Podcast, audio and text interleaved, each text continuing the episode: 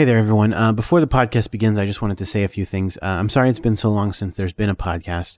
Last week I was busy recording the uh, the Call of Cthulhu for Scape's thesis. The week before was New York Comic Con, and the week before that we were supposed to have a show, and we didn't. Uh, the truth is that the reason we didn't was there was a a real life tragedy, uh, the death of a contributor to the show. His name was Jack Coonrat. He would be known better to everybody who listens as the voice of Slam Jackson, as the voice of the voice inside Nathan Van Etten's head, uh, among other things. He was a great guy, and everybody involved in the show is incredibly sad that he is no longer with us. I took the week off, and Devin and I went up and we attended his funeral, and it was kind of beautiful seeing so many people who cared so much about someone who was so well, who was so caring and, and friendly and loving himself. Everybody who knows him is poorer for him being gone. Uh, and everyone who doesn't know him is poorer for not having the opportunity to.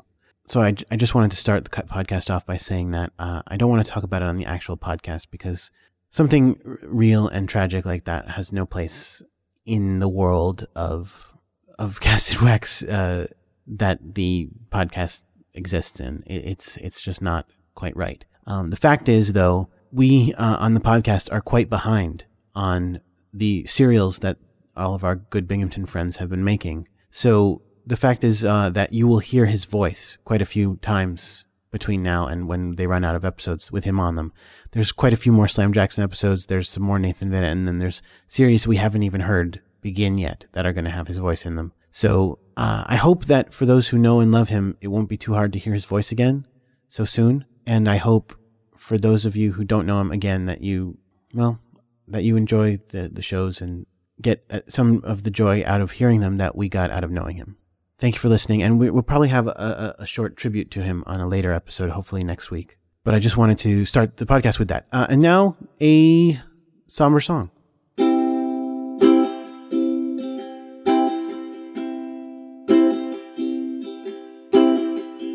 Waxwork, she's the sight for me.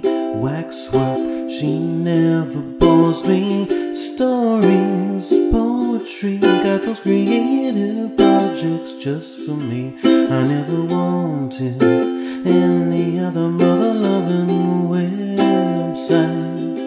Don't ever format the drive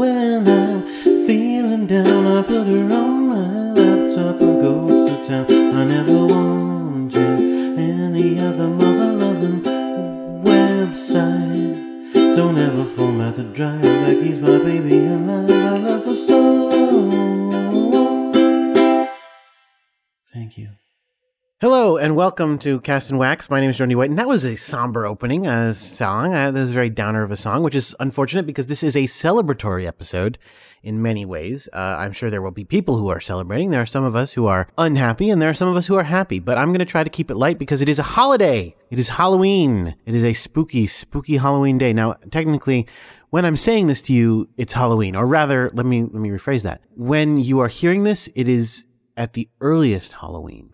That's the way I should say it. Uh, but in fact, we're recording this pre Halloween because uh, during the actual Halloween holiday, well, it's, it's, a Monday and that's awkward and I've got things to do. And the weekend before that, I'll be in Binghamton. Uh, so we're recording early. But like I said, it is a celebratory episode because for the first time in a very long time, a, I don't even want to count how long of a time. All right, I'll do it. Um, looks like the first time in 11 months, the four original co-hosts of Cast and Wax are all physically here in a room together and we are all recording together. So let me go around in a uh, circle and introduce everybody. As you know, I'm Jordan D. White, the primary host of the podcast and the owner of the podcast. But I do have with me uh, here on my right Mr. Scape White, my cat. Hello, Dad. How are you today? I'm good. Now, Scape, I know uh, we've got some exciting stuff from you later in the show. Let's uh, talk about it really briefly before I introduce everybody else. Are you?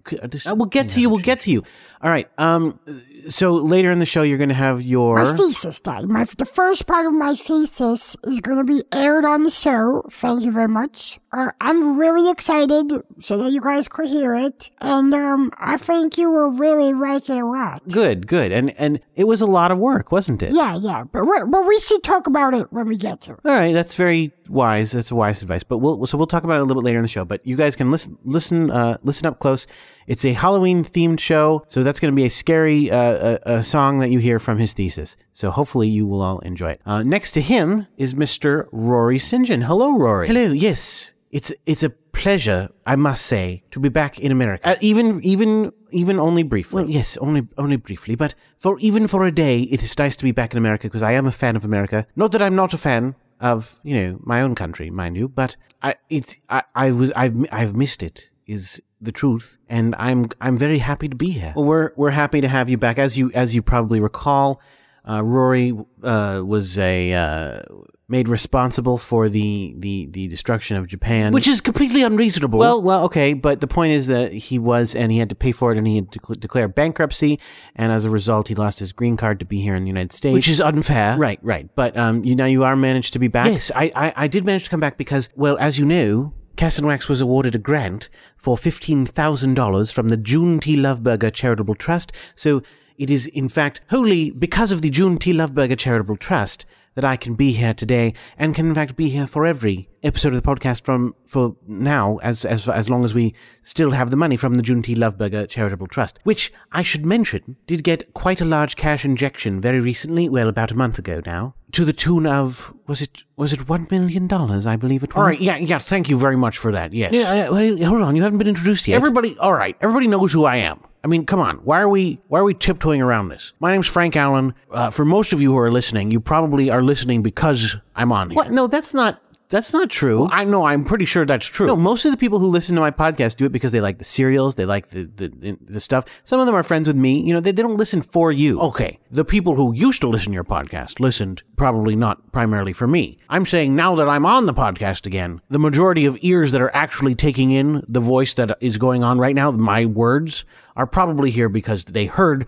that I was going to be appearing on this podcast every episode from now on. So, you know, it, it was not exactly confidential information that this ridiculous court case says that I have to be on every episode of this show. So, yeah, I think that my fans all around the world are probably listening and downloading this podcast in vastly larger numbers than the piddling amount of people who listened to the podcast back in the day. Back in the day, last episode. Back in the day, no, I was on last episode too. So, in fact, that was the monumental court case episode. That was probably vastly downloaded by people who downloaded it because I was on it so that then they could talk about what a miscarriage of justice it was. But uh, what I'm saying is, yes, I believe that this episode is mostly going to be downloaded by people who love me and don't give, well, don't give a, a hoot about you. well, thanks a lot. Th- you know, I tried to start the show on a positive note. I, I mean, I was saying, oh, none of not all of us are thrilled.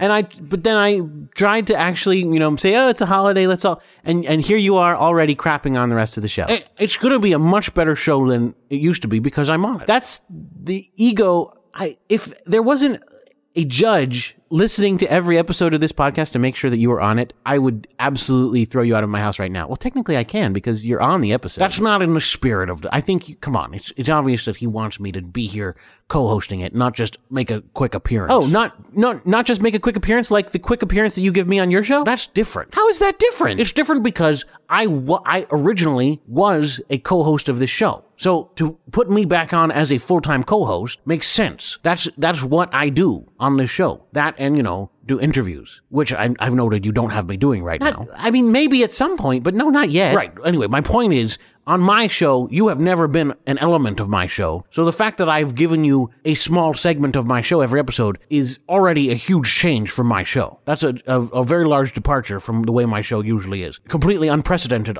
on my show that you have a segment. So you should be thanking me for that. well, thanks a lot. Thanks so very much for giving me like a five minutes per episode. Five minutes per episode is a very good amount of time. And you're doing a thing you like. You're playing the ukulele. Well, yeah, okay. Thank you for letting me play the ukulele on your international show. Well, then, when I say it like that, it, it doesn't sound like I can say it sarcastically, does it? No, because it's nice of me to have you on there. It's not nice of you, though. That's, you were mandated to by a judge. Well, okay, yes. And I wouldn't do it by choice. Right, right. That's my point. Any, anyway, we're all back together, as you can hear. So, um, oh, uh, what we've been doing while you've been away, Frank, is that we do start the show, as you heard last week during the court case, we start the, uh, the show with a little chat like we just had, introducing everybody who's on the show, me, Rory, Scape, and now you. Um, and then we go into our first segment, which pretty much universally is, uh, the show. Oh, no,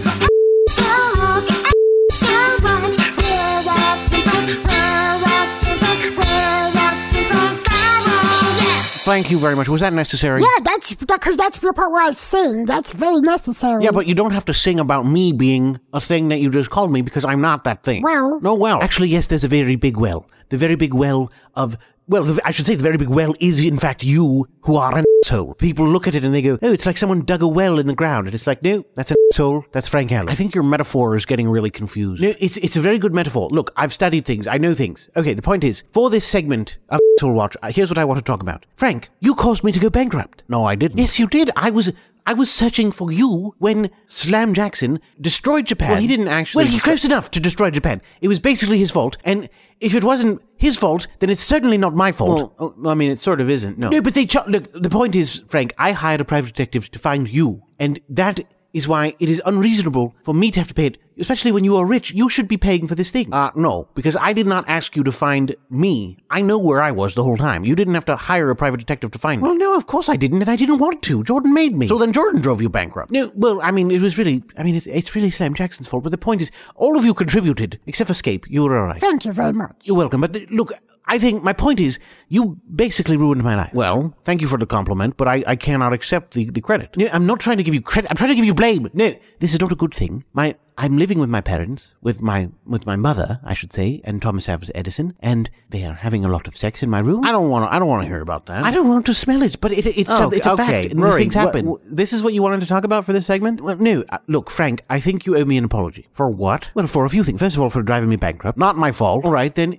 Let's say that's not your fault. How about the apology you owe to Jordan and myself for disappearing in the middle of an episode, letting us both down, and in fact, I was letting you stay at my home free of charge at that time, if you remember, and you just were gone, completely gone without so much as a by your leave. I have to ask your leave to leave your apartment? No, of course you don't actually have to ask my leave. I'm just saying you could have said something. Why did you leave? Look, that's personal business. Yes, and I'm asking you to explain it. No, I, that's not that's not the kind of place that uh, I explain things. So where is the kind of place that you explain things? Look, if you really want to know about me, then I think you should get an interviewer to interview me. What? Well, you know, like I mean, who's the best interviewer you know? Oh, it's oh, I know who it is. It's probably me. So I can do an interview with myself. No, no, that's Frank.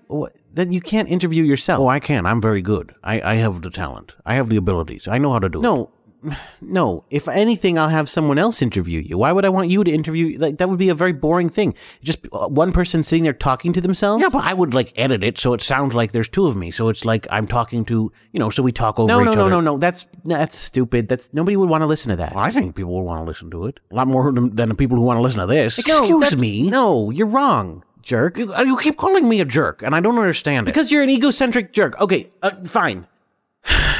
Long and short of it is, this is asshole watch. You know why? Because he's an asshole. No, I'm not. Yes, you are. And so everybody, I, it seems I'm. He's been on the podcast now for what, twelve minutes, and it's already very, very, very clear why we have a segment called Asshole Watch dedicated to what he's been doing with his life. So, Frank, uh, since you are here, let's talk to you a moment about your actual life. What is the situation? You're you're producing your show overseas. Yeah. and I have to fly to Italy to be on your show. Well, I, like I said, for the first episode, I wanted to have you actually there. But now that we've established you playing the ukulele on the show, I, I think we can probably do it either live via satellite or just have it as a filmed segment that you could film here in New York. Oh, good. Well, thank you. Thank you. I appreciate that. Because, yeah, I mean, while it is incredibly cool flying to Italy and it's a little glamorous, um, it takes up my whole weekend, which is part of the reason we haven't had a show in, in a couple weeks. Right, right. So that's fine. You can just. Fi- I I know people who have studios here in in New York. You can record it here. Cool, cool. Um, but at the same time, but you can't, I, I- I don't want to have you Skype in because that was lousy. I don't want to Skype in. A- Anybody who Skypes in is some sort of cheapskate. No, who- that's not fair.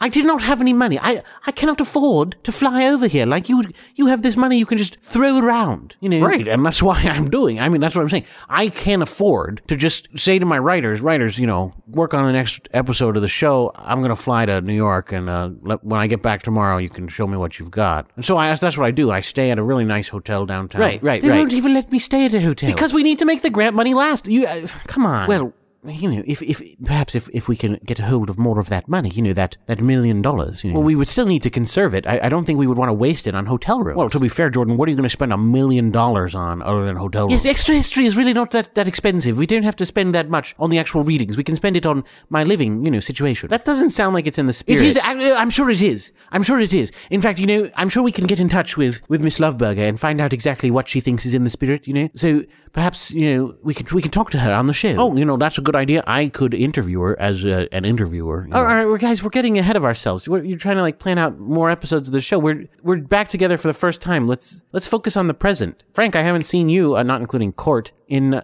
eleven months. What is there to talk about? Look, we're doing a show. This is we're keep. Let's keep it professional. Oh, okay, let's keep it professional. So what do you what what is how do we how do we How do we keep it professional? yeah you know I mean I just what like I don't know what that Okay. Um, working with amateurs. So, all right, let's focus on the the actual events of the show that we're listening to right now.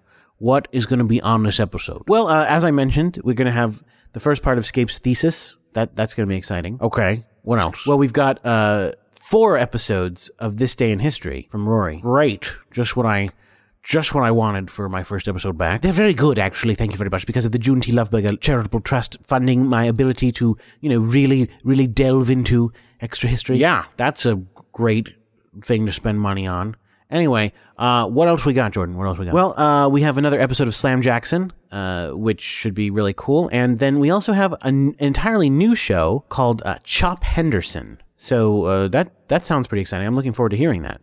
I'm, I'm sorry, Chop Henderson Adventurator. I'm sorry, what? Chop Henderson Adventurator. So like like Slam Jackson Adventurist. Well, no, I know because it's Adventurator. No, I got that it's a different word. I'm just saying it's a similar thing. So, hang on.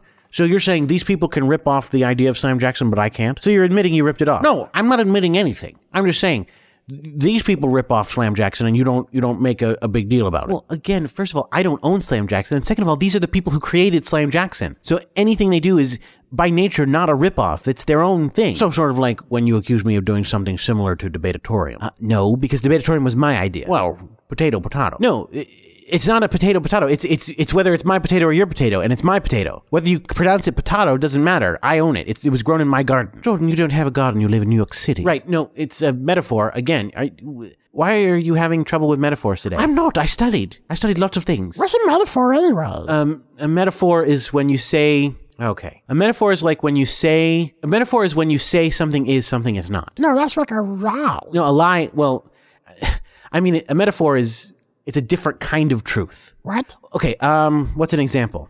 It's like if I said Scape is a, you know, or, or, okay, you were like crouched, lying in wait for Boo and getting ready to pounce on her, and I was like, Scape was was a was a fierce tiger waiting to pounce on his prey. No, that's true. That's what I am. Well, you're not you're not actually a tiger. Dad, I mean, I basically. No, you're not. You're not literally a tiger. Whoa, no, but I'm basically literally a tiger. I have tiger blood. No, you don't have tiger blood. That's something you heard Charlie Sheen say. Yeah, but he was talking about me. Come on, bro, I got tiger blood. You don't. You're got you've got house cat blood. On my claws from killing. No, in your veins from living. Wow. You are living. I know I'm living. Okay, there, there's a metaphor is when you describe something, you you you you describe the qualities of something by identifying it as or like something else. So if I say uh, something is as silent as a tomb, it's not actually a tomb. It's it's as silent as a tomb is silent. Or if I say the room became a silent tomb, that's a terrible metaphor. Yes, I even I knew that and I studied. What does that mean? Look, I'm just saying. Don't listen to him. Look,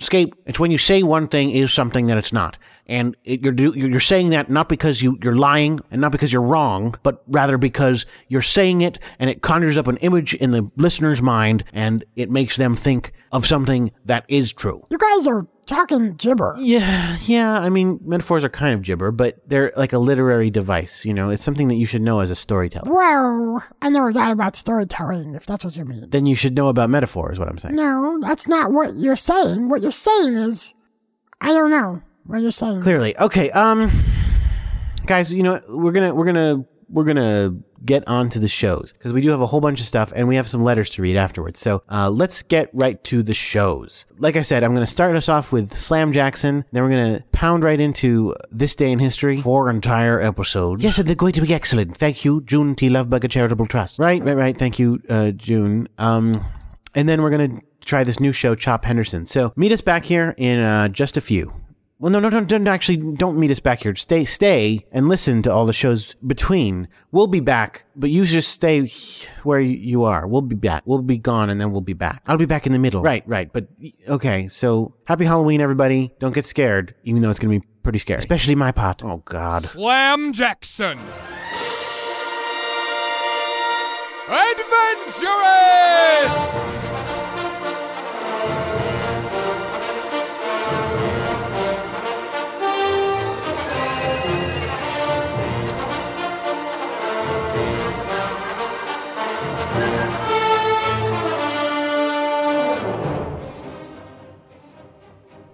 By C. Henry Berman, Pete Bowers, and Daniel Schwartz. Season 2, Episode 6 The Great Gatsby. Our story opens in the palatial palace that is home to Slam Jackson, private investigator and famed adventurist. Oh, we're doing this now. As his faithful man Friday is sorting through the bookshelves looking for places to put his CD collection. Why don't you just get one of those vinyl books that has all the CDs in it? And spoil the cover art that graphic designers put so much thought into? Preposterous! Or rather, as preposterous as anything Slam Jackson says could be. Music is meant to be displayed, a feast for the eyes! There are several problems with that, though I've been meaning to get rid of some of these anyway. Precisely, good buddy! Now, how about this Dan Brown novel? Ugh, God. Put it in the donate box. Your wish is my command, splendiferous spoiler of spite! How about this? The Philistine Prophecy by Stephen King? Oh, keep it. Absolutely keep that. Even as our hero vociferates his desires, I replace the book upon the shelf. You're just narrating you now. You're right! Maybe you could give me a hand, O Prometheus of the modern age! Oh, sure. Push me that box of CDs you brought out of storage. You own these? What are you talking about? The best of Boney M. James Taylor sings Motorhead. Amazon cricket sounds. My tastes are eclectic! Music to dip candles by. Listen, you radiant replicant of rectitude! That one's a stretch. I don't talk about the books you like. So far, the only thing I've found worth keeping is F. Scott Fitzgerald's timeless classic, The Great Gatsby. I suppose you want me to throw that one in the box, too. Oh. Zounds! Could it be that that illiterate eliminator of the illicit actually likes a good book? I don't know. I really hate that book, but it was a gift from an ex boyfriend. We had an ugly breakup and we're friends again. Better keep it for now. Astounded at this sudden display of taste in fiction, I replace this gift from Slam Jackson's S. Wait a second!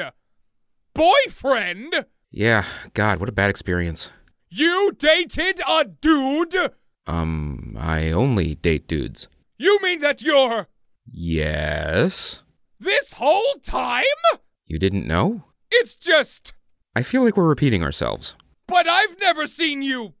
You know. What, you think I would do it in front of you? With all these nemesis, I haven't had a date in months. But if you did, it would be with a dude, right? Yes, it would be with a dude. I'm gay. I date dudes. But what about Sultry Mysterious? Turned her down. Or Hellcat? She kidnapped me. Or Whitney Andralia? Everybody experiments. Uh, Slam, Yeah? are we dating? Oh, thank God. No sooner has Slam Jackson opened the door than he is brought face to face with a masked assailant, It is I, Slam Jackson, your arch nemesis. who quickly excuses himself having entered at a very awkward moment. Uh, okay. Sorry about that. I'll come by later. Look, guy, we're not dating. We're roommates. Gay roommates! No, well, me, but not you, apparently. Even if you were, you're not my type. I prefer taller men. Taller, quieter men. I don't know how to feel about that. Just shelve the books. God, what's wrong with you? What is wrong with me? What will I do with this copy of The Great Gatsby? Just toss it. What was with that other guy? Tune in next time for Slam Jackson. Homosexual! No. Fine. Slam Jackson. Adventurist. In that episode of Slam Jackson Adventurist, the narrator was Mickey Weichner, Slam Jackson was Jack Coonrat, and Arch Nemesis was Patrick McGuire.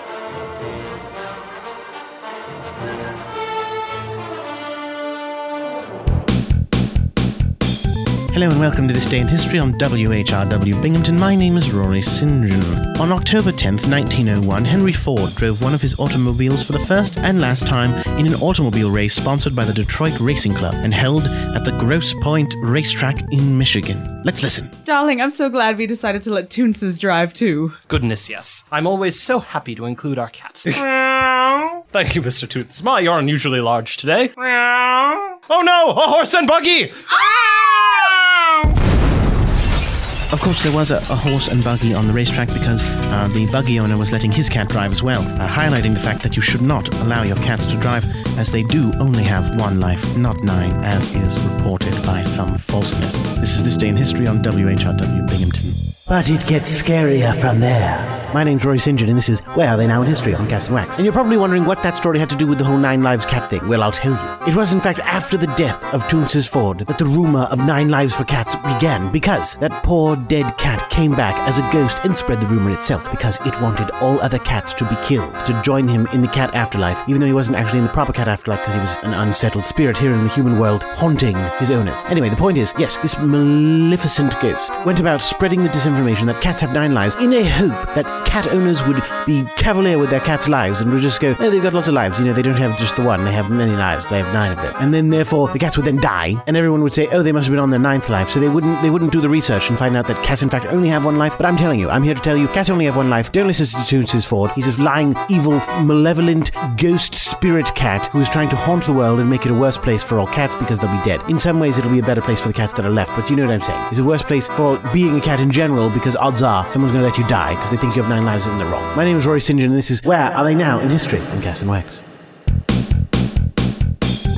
This is WHRW Binghamton with Rory St. John in This Day in History. On October 17, 1973, the Arab dominated Organization of Petroleum Exporting Countries, OPEC, announces a decision to cut oil exports to the United States and other nations that provided military aid to Israel in the Yom Kippur War of October 1973.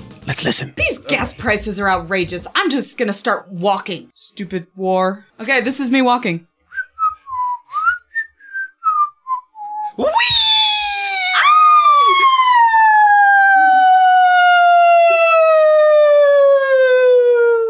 Man, I almost hit that lady. Oh no, look out for that truck! Unfortunately, everyone was so distracted by the high price of gasoline that none of them yielded to pedestrians, causing OPEC to reconsider due to the tragic deaths of so many walking people. They lowered the prices so that no one has to walk today. This is This Day in History on WHRW Binghamton. But the real horror is what came next. My name's Rory St. John, and this is Where Are They Now in History on Cast and Wax. And what I didn't tell you before is that that gas shortage is, in fact, what began the zombie plague that overran the world. People decided they were going to walk, and after they got hit by cars and killed, they did not stop walking. They were so determined to walk that they kept on walking, and that's what started the plague of the walking dead. Now, unfortunately, it is very important to remember that while you can kill zombies by hitting them in the brains with various objects, you know, either either shooting them or you know baseball bats, things like that, um, it is illegal to hit them with your car because pedestrians always have the right of way. You always must yield to a pedestrian. So if you're driving in a car and a walking dead zombie walks out in front of your car, make sure you remember it is against the law to run that zombie down. As a walking person or creature, you know, that is recognized by some as human, it is totally in the right of way to walk in front of you, even if it's not at a crosswalk. You're going to get in trouble. So, you know, that's what I'm saying is keep that in mind. Kill zombies in other ways. If you want to, you know, hold a baseball bat out the side of your car and smash them in the face as you drive by, that's fine. But if they walk in front of you, no, don't, don't do it. It's against the law. So, my name is Rory St. John, and this is Where Are They Now in History on Cast and Wax. Hello, you're listening to WHRW Binghamton. This is This Day in History. My name is Rory St. John. On October 24th, 1901, Daredevil Annie Edson Taylor initiates a famous stunt tradition when she goes over Niagara Falls in a wooden barrel. Taylor, who performed the feat on her birthday, went over the 175 foot tall Horseshoe Falls on the Canadian side of Niagara inside of a barrel 5 feet high and 3 feet in diameter. Oh god. this is the most creative way I can think of to end it all. In a few minutes, my life will be over and it will be so sweet. Why are all these people cheering for me? Yay, Annie! Look at her. I, I want to send that lady money. She's so courageous. If only I weren't so poor, I had to kill myself. Annie, don't do it. I love you. Ah.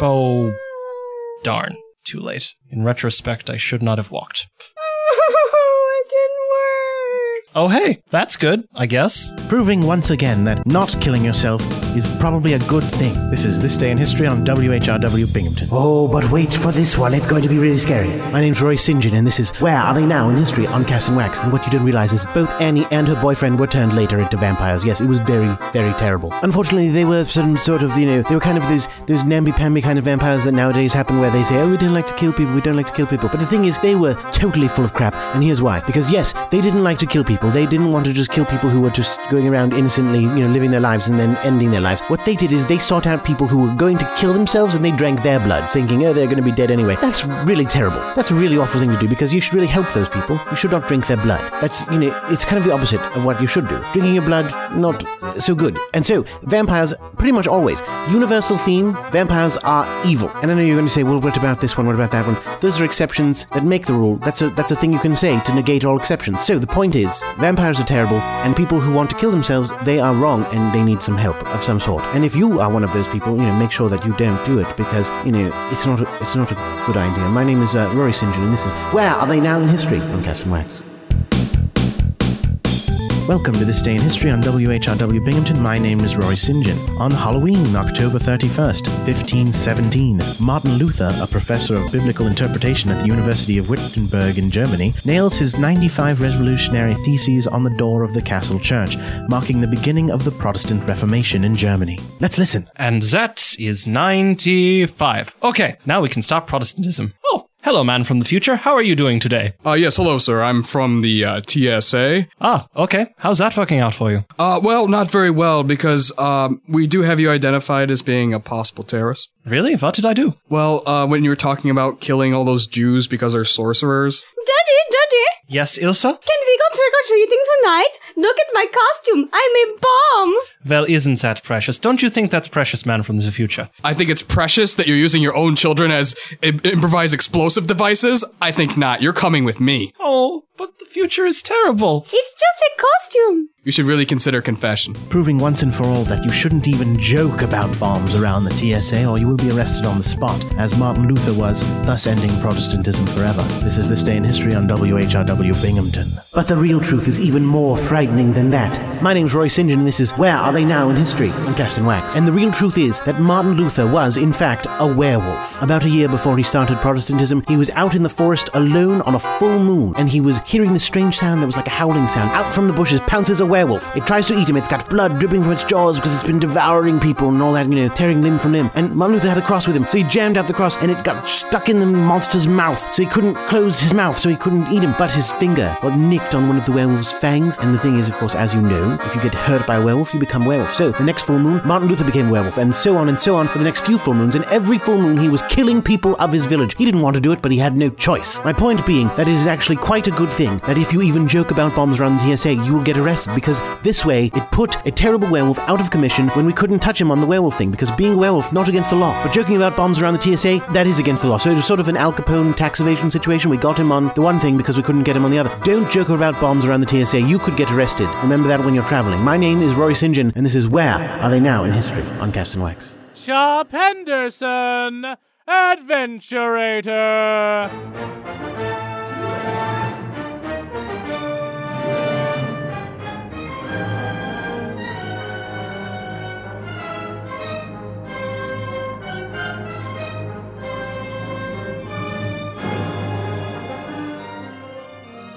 Episode 1 Night of the Living Thread by Pete Bowers, Charles Berman, and D.A. Schwartz.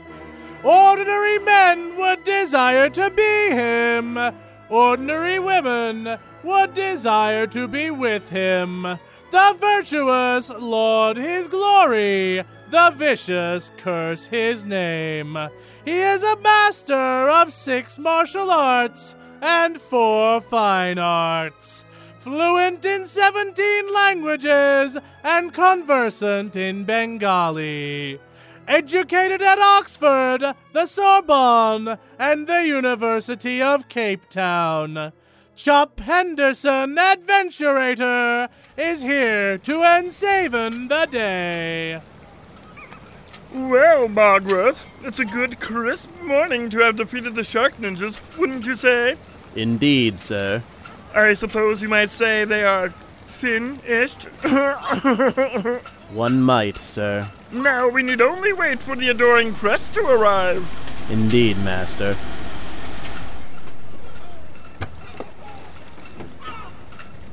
Moments later, a mid-sized sedan pulls up at the sight of the Shark Ninja's ignominious defeat. Out of that fuel-efficient chariot steps the lithe form of Annie Italic, girl reporter. I went to journalism school for this crap? Indeed, madam. Hey, Bogworth. Free for dinner later? No, madam. Hmm, was the pity. Ahem. Oh, Chop. You're here. And nowhere better to be, Annie Italic, girl reporter. With these shark ninjas about, ready to have been defeated by me? Uh huh. Don't they suffocate if they stop moving? They do, madam. Thank you, Bogworth. But their danger remains, for the smell of their carcasses represents an odoriferous pollutant to the air of our fair city. Sure, it stinks. But that's because you made them stand still. I mean, this is really all your fault, isn't it? No other may claim credit here. Ahem. Certainly not Bogworth. So, you murdered some deformed Japanese sharks and are now admitting it? Precisely, Annie Italic girl reporter. The day is saved. This represents a significant public health hazard. Have you called the Department of Sanitation? No! Sounds like a job for Bogworth. Do call the garbage men. Right away, sir. So, plucky Annie Italic girl reporter, have you come to admit your feelings for me yet? Nausea? Shame? Oh, pity. Mm, keep guessing. Revulsion, hatred, scorn? Mm, Are you getting colder? Yes, I am. It's what, 12 degrees? My editor sends me out into the cold for you. As a majority stockholder in your newspaper, I ordered him to assign you to my exploits. I know. That's why I'm here. Instead of covering something worthwhile, like a meeting of the city council or Slam Jackson. Oh, do not speak that accursed man's name. I bristle with the indignity of his presence. Yes, bristling. That'll look good buried behind the minutes of the ladies' auxiliary picnic on page 21. Is there news here or just a big pile of seafood?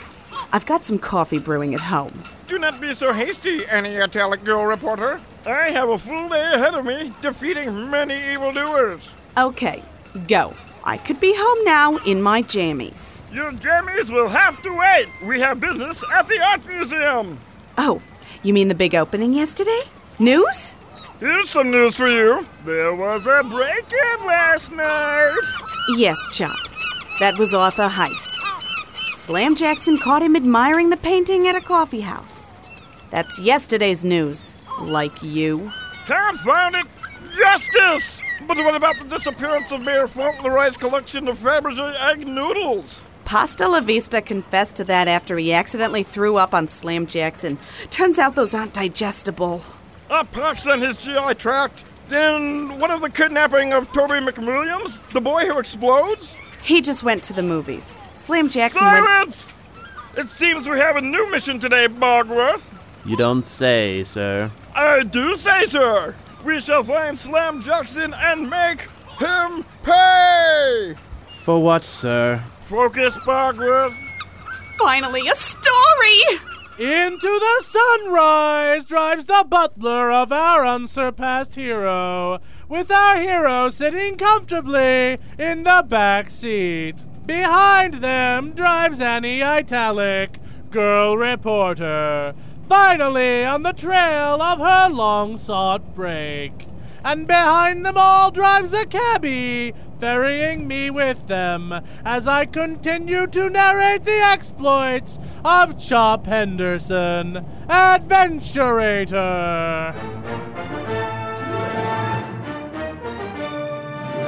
In that episode of Chop Henderson Adventurator, the narrator was Charles Berman, Chop Henderson was Pete Bowers, Bogworth was Bailiff Quimby, and Ellie Italic Girl reporter was Angela Schwartz. Thank you very much, Rory, and that those were a lot of fun. First of all, regarding Slam Jackson, I knew it. Knew what? That he was gay. I totally called that he was gay. I totally spotted that earlier. Yeah, didn't I thought we all knew that. Yes, it was pretty obvious. No, it wasn't it wasn't obvious because I guessed it. I was like, "Oh, that seems to be the case." And everybody was like, "Really?" No, I think we all pretty much accepted that it was true and we always knew it uh, before that even. Oh.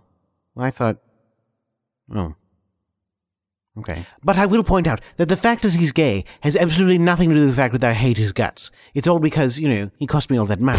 Whatever. Oh, so what? You you're on Slam Jackson's side? Well, no. I mean, I'm no fan of Slam Jackson. Slam Jackson is kind of a jerk, but I have my own reasons for disliking. It. And what are those? Well, you know what? What what is it? Well, he solved the murder. What are you What are you talking about? The murder of Alan Thomas. Don't you do you not remember? That's when I left. Oh right, yeah, yeah, yeah, yeah. You left in the when he was solving the murder. Yeah, the murder I pinned on Lynn. Pinned on. So you actually did have something to do with it? What? No, no, of course not. I'm just I just I thought she did it, so I kind of made everybody think she did it because I I was convinced. But then Slam revealed that I was wrong, which is not something I'm comfortable with. So I, you know, ran out. Oh, that's all. That's the only reason you ran out? Well, I mean, that's yeah, that's the that's the bulk of it. I he said that thing about that Frank guy, and I thought he was trying to pin it on me, like as revenge for pinning it on Lynn. Oh no, no, that was Franklin Shandy. Oh, I know, I know. I've been following the story. Okay, good, good, good. Yeah, that was Franklin Shandy. He he killed Alan Thomas. Him, him and Galen Thomas. Yes, yes, exactly. But you seem kind of calm about the whole situation. Well, yeah. I mean, again, I I was really upset at the time. It was an embarrassment, but now I I realize that I'm incredibly famous and rich, so I don't have to worry about it anymore. Oh.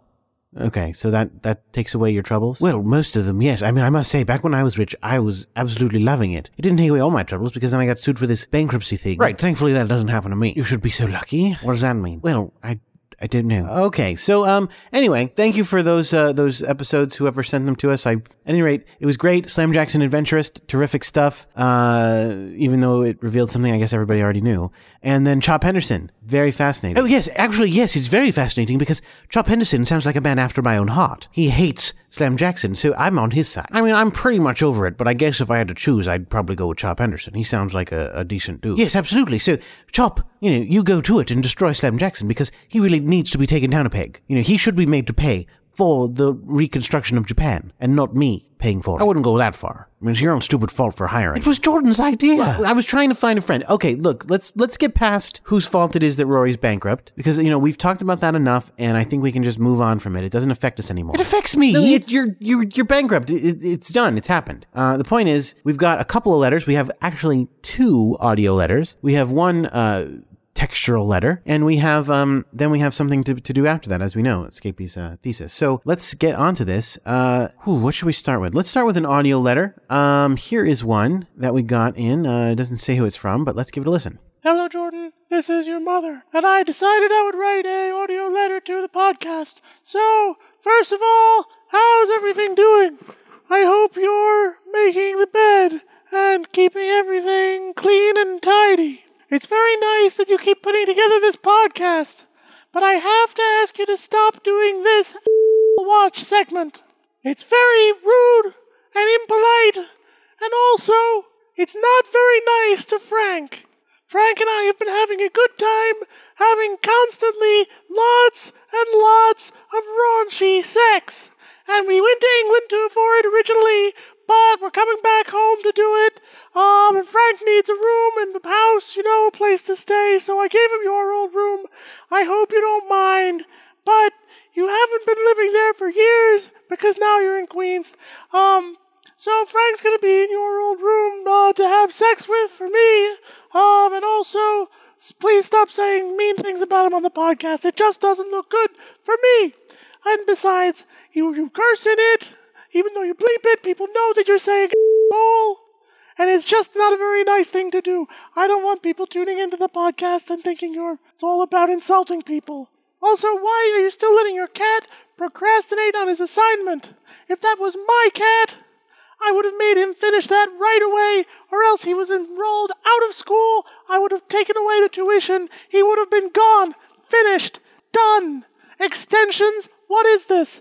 As far as I'm concerned, he should have no more shot at finishing this H.P. Lovecraft assignment. But say hi to Rory from me. Everything's fine with me and Frank. Hope everything's fine with you too. Love your mom. okay that is this is totally not true that was such a giant fake lie Yeah, I I just want to go on record as saying that's totally not true. Thank you. Thank you, actual Frank Allen. I have never had sex with your mother, Jordan. I have never had sex with your mother. So that is completely untrue. I don't know why she's saying that. Right. Uh, th- well, that's, I mean, that's not my mother, but um, th- there's so many things wrong about it. I, my room, my mother, I didn't, I, the, the, the place my mother lives, I mean, uh, let's get, we'll get a little personal here. My parents are divorced. And so when I lived with my mother, she was not living in the building that she lives in now. So there's no my room. I never had a room in that house. So there is no room for her to give to Frank Allen. And she didn't give me a room. I don't live with your mother. No, I know, but I'm just saying it's, it's super not true. Yeah, it is super not true. It's actually what we in the business call libel. No, I think libel's in print. All right, it's what we in the business call slander. Well, I, apparently I know better than you do the business. But it doesn't matter. The point is, it's slander, and I'm going to sue your mother because she's not allowed to say these things about me. No, no, no. That's not. I'm, that wasn't my mother. That was like a guy doing a girl voice. Look, I've never met your mother. All I'm saying is that person who identified themselves as your mother said things about me that are not true. Who am I going to take legal action against? Your mother, because she said no, that that wasn't my mother. But she said she was your mother. She said she was a she. She's not even a she. your mother's a man. No, no, that was a man. My mother's a woman. That's why that was not my mother, among other reasons. Okay, but I don't have any. Again, I don't have anybody else to sue, so I'm going to have to sue your mother. No, Frank, you can't, you don't you can't sue my mother. You're not. I mean, fine. Feel free to throw your money away suing my mother. You're not going to get anything because she didn't say those things. Well, she has a representative saying these things. No, it wasn't my mother. It's nothing to do with my mother. People are saying that my mother had sex with you, and it's not true. I know it's not true. I know who I had sex with, and definitely wasn't your mother. wasn't my mother. What, what does that mean? You had sex with somebody else? Look, that's not what we're talking about. That's th- th- this is. I don't. That's not what we're talking about. really? So Frank has been having sex with someone's mother. You know that makes you, Frank? It's not so much of an asshole, but rather. No, don't no, don't say it. I mean, come on. You're, you're just going to get beeped anyway. Well, I, but it does. It, it does make you that. yeah, thing. no. J- just will you please stop, Rory? Just drop the whole. Let's just drop the whole mother. Oh, you thing. want to drop the whole situation about MF? Moist. Did you say moist? That's not what he was trying to spell. But that's what he spelled moist. M-F. That's how you spell it. Right, exa- that is exactly what I was saying. Frank Allen is a moist food, if you know what I mean. No, I don't know what you mean. I mean, there's people in the moist food. You eat people. Yeah, oh yeah, yeah, I know that, but what? Frank Allen is not in the moist food. No, no. What, I don't know what I don't know what we're talking about anymore. The point is, Rory, just please let's just drop the whole subject of mothers. And I did not sleep with Jordan's mother. Jordan, I didn't sleep with your mother. Let's just leave it at that and not go one word forward from there. Fine, fine. The point is that was not my mother, and my mother's never slept with Frank Allen. True, she has not. Good. Okay, good. Um, okay, where were we? Oh, uh, Frank, would you mind? Uh, it's been so long since you've read a letter uh, because you haven't been on the show. Would you mind reading this letter for us? Sure, I suppose that's fine. Uh, dear Jordan, not a lot going on this week. Still looking for my missing daughter, and I've gotten a couple of strange anonymous notes. One said, "Ask Jordan about his photography lessons with Girl Scouts," and the other just asked you to deliver more of these strange radio episodes. Do you have any idea what these ones might be about? Thanks, Rochester Adams. Oh, Mr. Adams. Well, uh, thank you first of all because apparently you were the one who delivered the radio serials to me. Sorry, I got confused over where the radio serials came from. Well, the, I don't know who asked you to deliver the radio serials, but I know that we typically get them. Well, we used to get them from Charles, and then he, I don't know, got hurt, or maybe he's kidnapped, or maybe he's off having a tryst. I don't know. But I'm glad you sent me the radio serials because they do, they're an important part of our show. Ask Jordan about his photography lessons with the Girl Scouts. Um, I don't know what that's talking about. Are you sure you don't know what that's talking about, Jordan? Because if that's talking about what I think it's talking about, it's a very serious thing to talk about. Well, no, I, I don't. I've never. I don't have. I, I don't even. Well, I mean, I guess Devin and I do own a camera. Are there pictures of Girl Scouts on that camera? No, and I don't think so. No, you don't think so? Uh, Rory, Rory, please. I am the investigative uh, reporter here. Um, sorry, l- let me let me handle this. Uh, Frank, come on. I'm just, no, no, no. I, I'm a professional. Uh, Jordan, you don't think so? How is it you don't think there are pictures of Girl Scouts on the camera? Is it possible there are pictures of Girl Scouts on your camera? Well, I, I you- no, I mean, I, what I'm saying is, like, I didn't take pictures of Girl Scouts. There might be pictures of them, like, in the background. Like, I took a picture of Devin, and behind her is some Girl Scouts I didn't notice. Is that what happened? You have pictures of Girl Scouts that are in the background? No, I'm, I'm not saying that I do have pictures. I'm saying, I'm saying I don't know. I, I'm saying I, as far as I'm aware, I have no pictures of Girl Scouts. If one were to find a picture of a Girl Scouts in my camera, I'm sure it would be in the background because I didn't actually take any pictures of Girl Scouts deliberately. So that's your alibi. No, it's not. I mean, I mean, yes, if I had an alibi, that would be my. I I don't understand why I need an alibi. I think you understand. I think you understand what these photographs of Girl Scouts would be. You know what? Let's just lay this on the table. Are you accusing me of taking pedophilic pictures of underage girls? Well, yeah, but it takes the fun out of it if you say it. So you did it. No. I, that's that's what I'm saying. No, I don't have any pornographic pedophile pictures of Girl Scouts. You do realize that by saying that out loud, now this podcast is flagged for the rest of time. Well, I hope that you're wrong about that. I don't think I am. Okay, look, I did not take any pictures of Girl Scouts knowingly. If I took pictures of Girl Scouts, it was an accident. So you actually you could have accidentally taken pornographic pictures. No, no, that's what I'm saying. There's no pornography. I don't have any pornographic pictures of Girl Scouts at all. None. You're sure of that? Unless, you know, the girls I have on my computer happen to have been Girl Scouts when they were underage, but these th- their pictures of them are not underage. They've grown up since the pictures were taken. No, not no, before I'm saying no.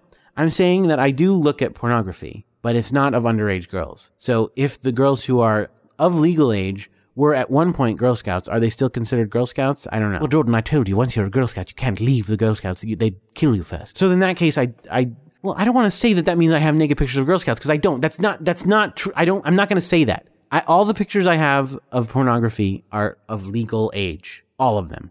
I mean, I don't know that for a fact. I don't have the records, but I'm assuming. And if they're not, I don't know that. Ignorance of the law is not an excuse. You, you do know that, right? Well, even if I didn't know that, it would apparently not be an excuse. Right. So you're screwed. No. I, okay, fine. I'm going to delete all pornography on my computer. So here. Gone. There are ways. There are forensic ways to get that back. No, th- there's no. There's no reason to because okay, what this is ridiculous, Frank. I'm not a criminal. Well, we haven't determined that yet. I yes, I have determined that. I have never taken a picture of a Girl Scout naked. In addition, I have never taken a picture of a Girl Scout clothed to my knowledge. So you have never, to your knowledge, taken a picture of a Girl Scout with her clothes on. Or without her clothes on. This is getting you're getting you're digging yourself deeper in this hole. No, okay. Mr. Adams, I'm sorry that your daughter is missing. There's a missing girl involved in all this? I forgot about that. What is the deal with that? Look, I don't want to. I don't want to talk about it. Mr. Adams, I'm sorry your daughter's missing. I don't know where she is. She doesn't want to reveal herself to you. She doesn't want to reveal herself to me. Well, you've been trying to get her to reveal herself. No, Frank, will you leave? Stop. Will you drop that? I. That's not the case. I've never taken pictures of your daughter. I never wanted to take pictures of your daughter. Uh, I'm not attracted to your daughter. I'm not attracted to underage girls. I'm not taking photography lessons. I've never even given legitimate photography lessons to Girl Scouts, let alone weird fake code words for kinky things. So I don't know anything about it. Just please, I don't, just, uh, let's all, can we just pretend this never happened? You'd like that, wouldn't you? Yeah, Frank, I'm not a, I'm not your interviewee and you're not going to pull anything on me. Well, I'm telling you what I'm not going to do is I'm not going to let this go. Yes, you you have to because this is that's no. I don't want this to be an ongoing plot on the podcast. We have lots of ongoing plots. I don't want me being a pedophile to be one of them. Then perhaps you should have thought of that before. There's no before. There's no before because I didn't do anything. Jordan, you're protesting a little too much, don't you think? Like a, a Shakespeare woman, you know? No, I'm protesting just enough, the actual right amount, because I mean that's a, that's the thing. That's a ridiculous thing to say. Because what am I supposed to say to prove that I'm not guilty? Yeah, I did it. So you did it. No, I'm saying I didn't do it, but I'm saying if I didn't do it, which I didn't, how am I supposed to prove that I didn't do it other than saying I didn't do it? And if I say I didn't do it, you go, oh, you're protesting too much. Well, I'll tell you what, I didn't do it. I'm not going to protest anymore. So next time I ask you, you're going to say you did it. No, that, no, I'm going to say, let's move on to the next. And oh, go, oh, look, it's an audio letter. We're going to have to play it right now. I'm playing it. Greetings, Jordan D. White.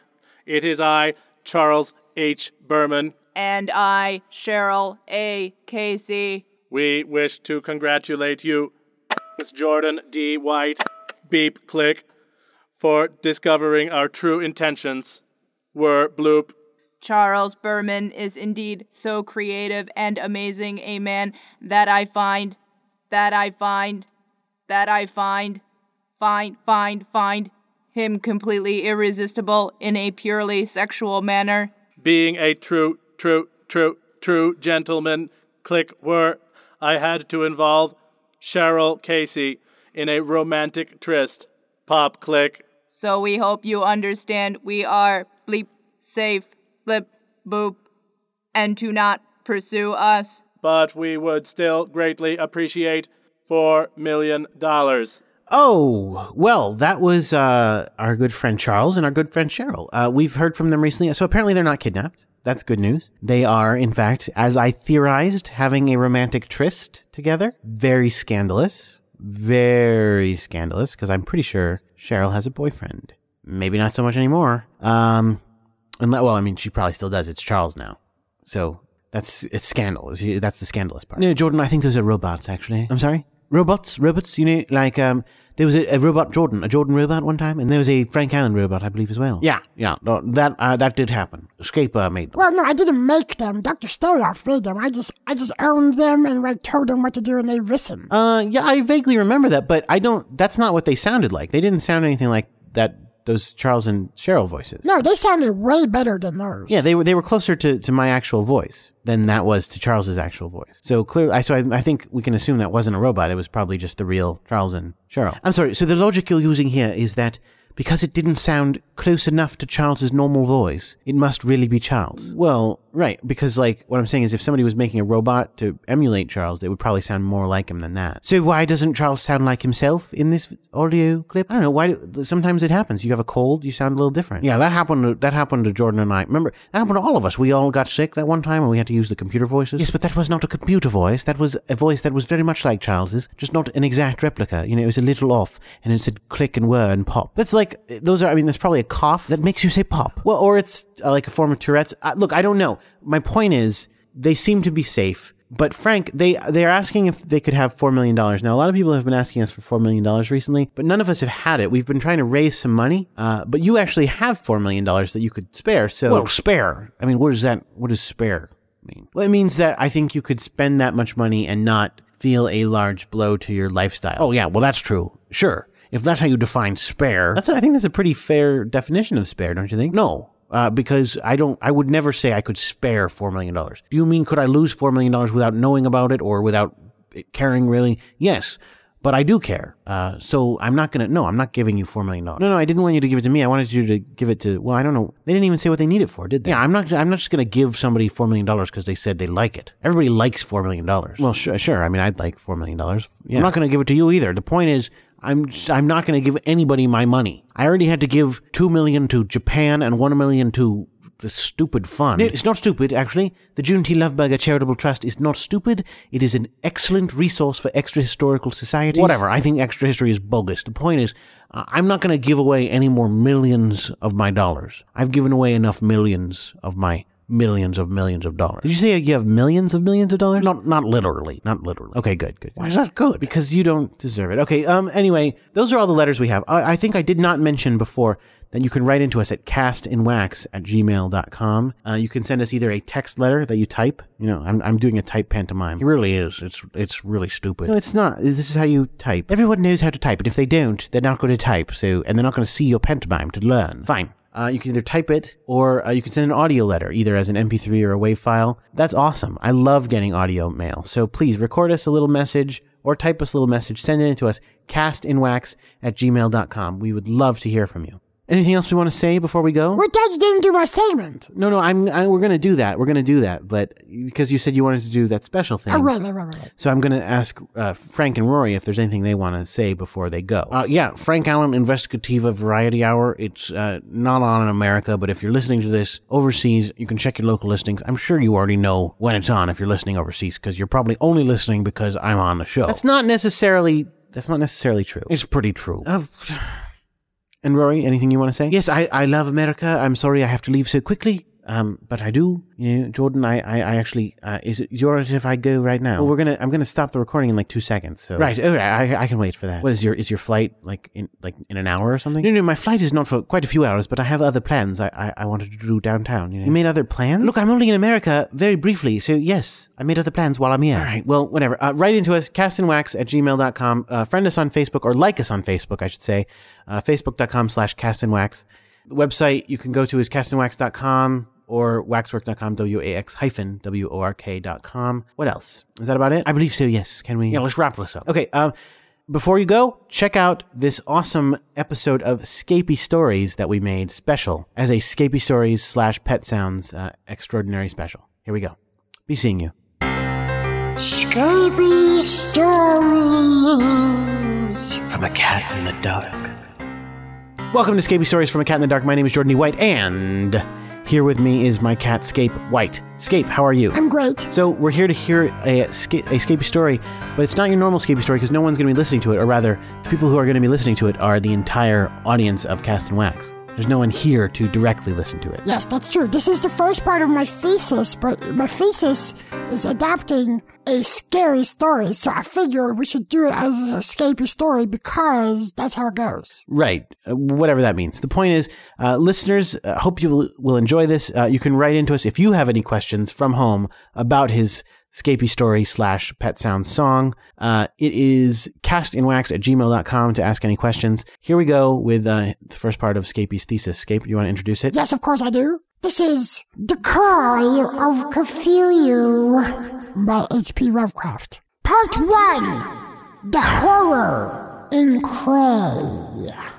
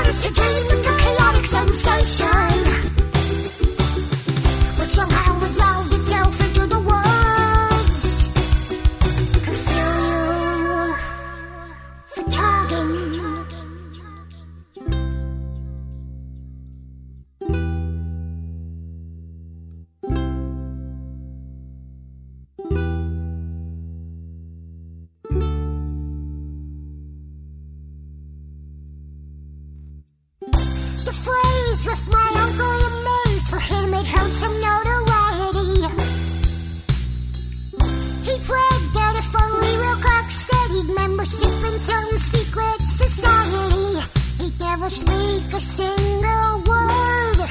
He's called the call of fight absurd.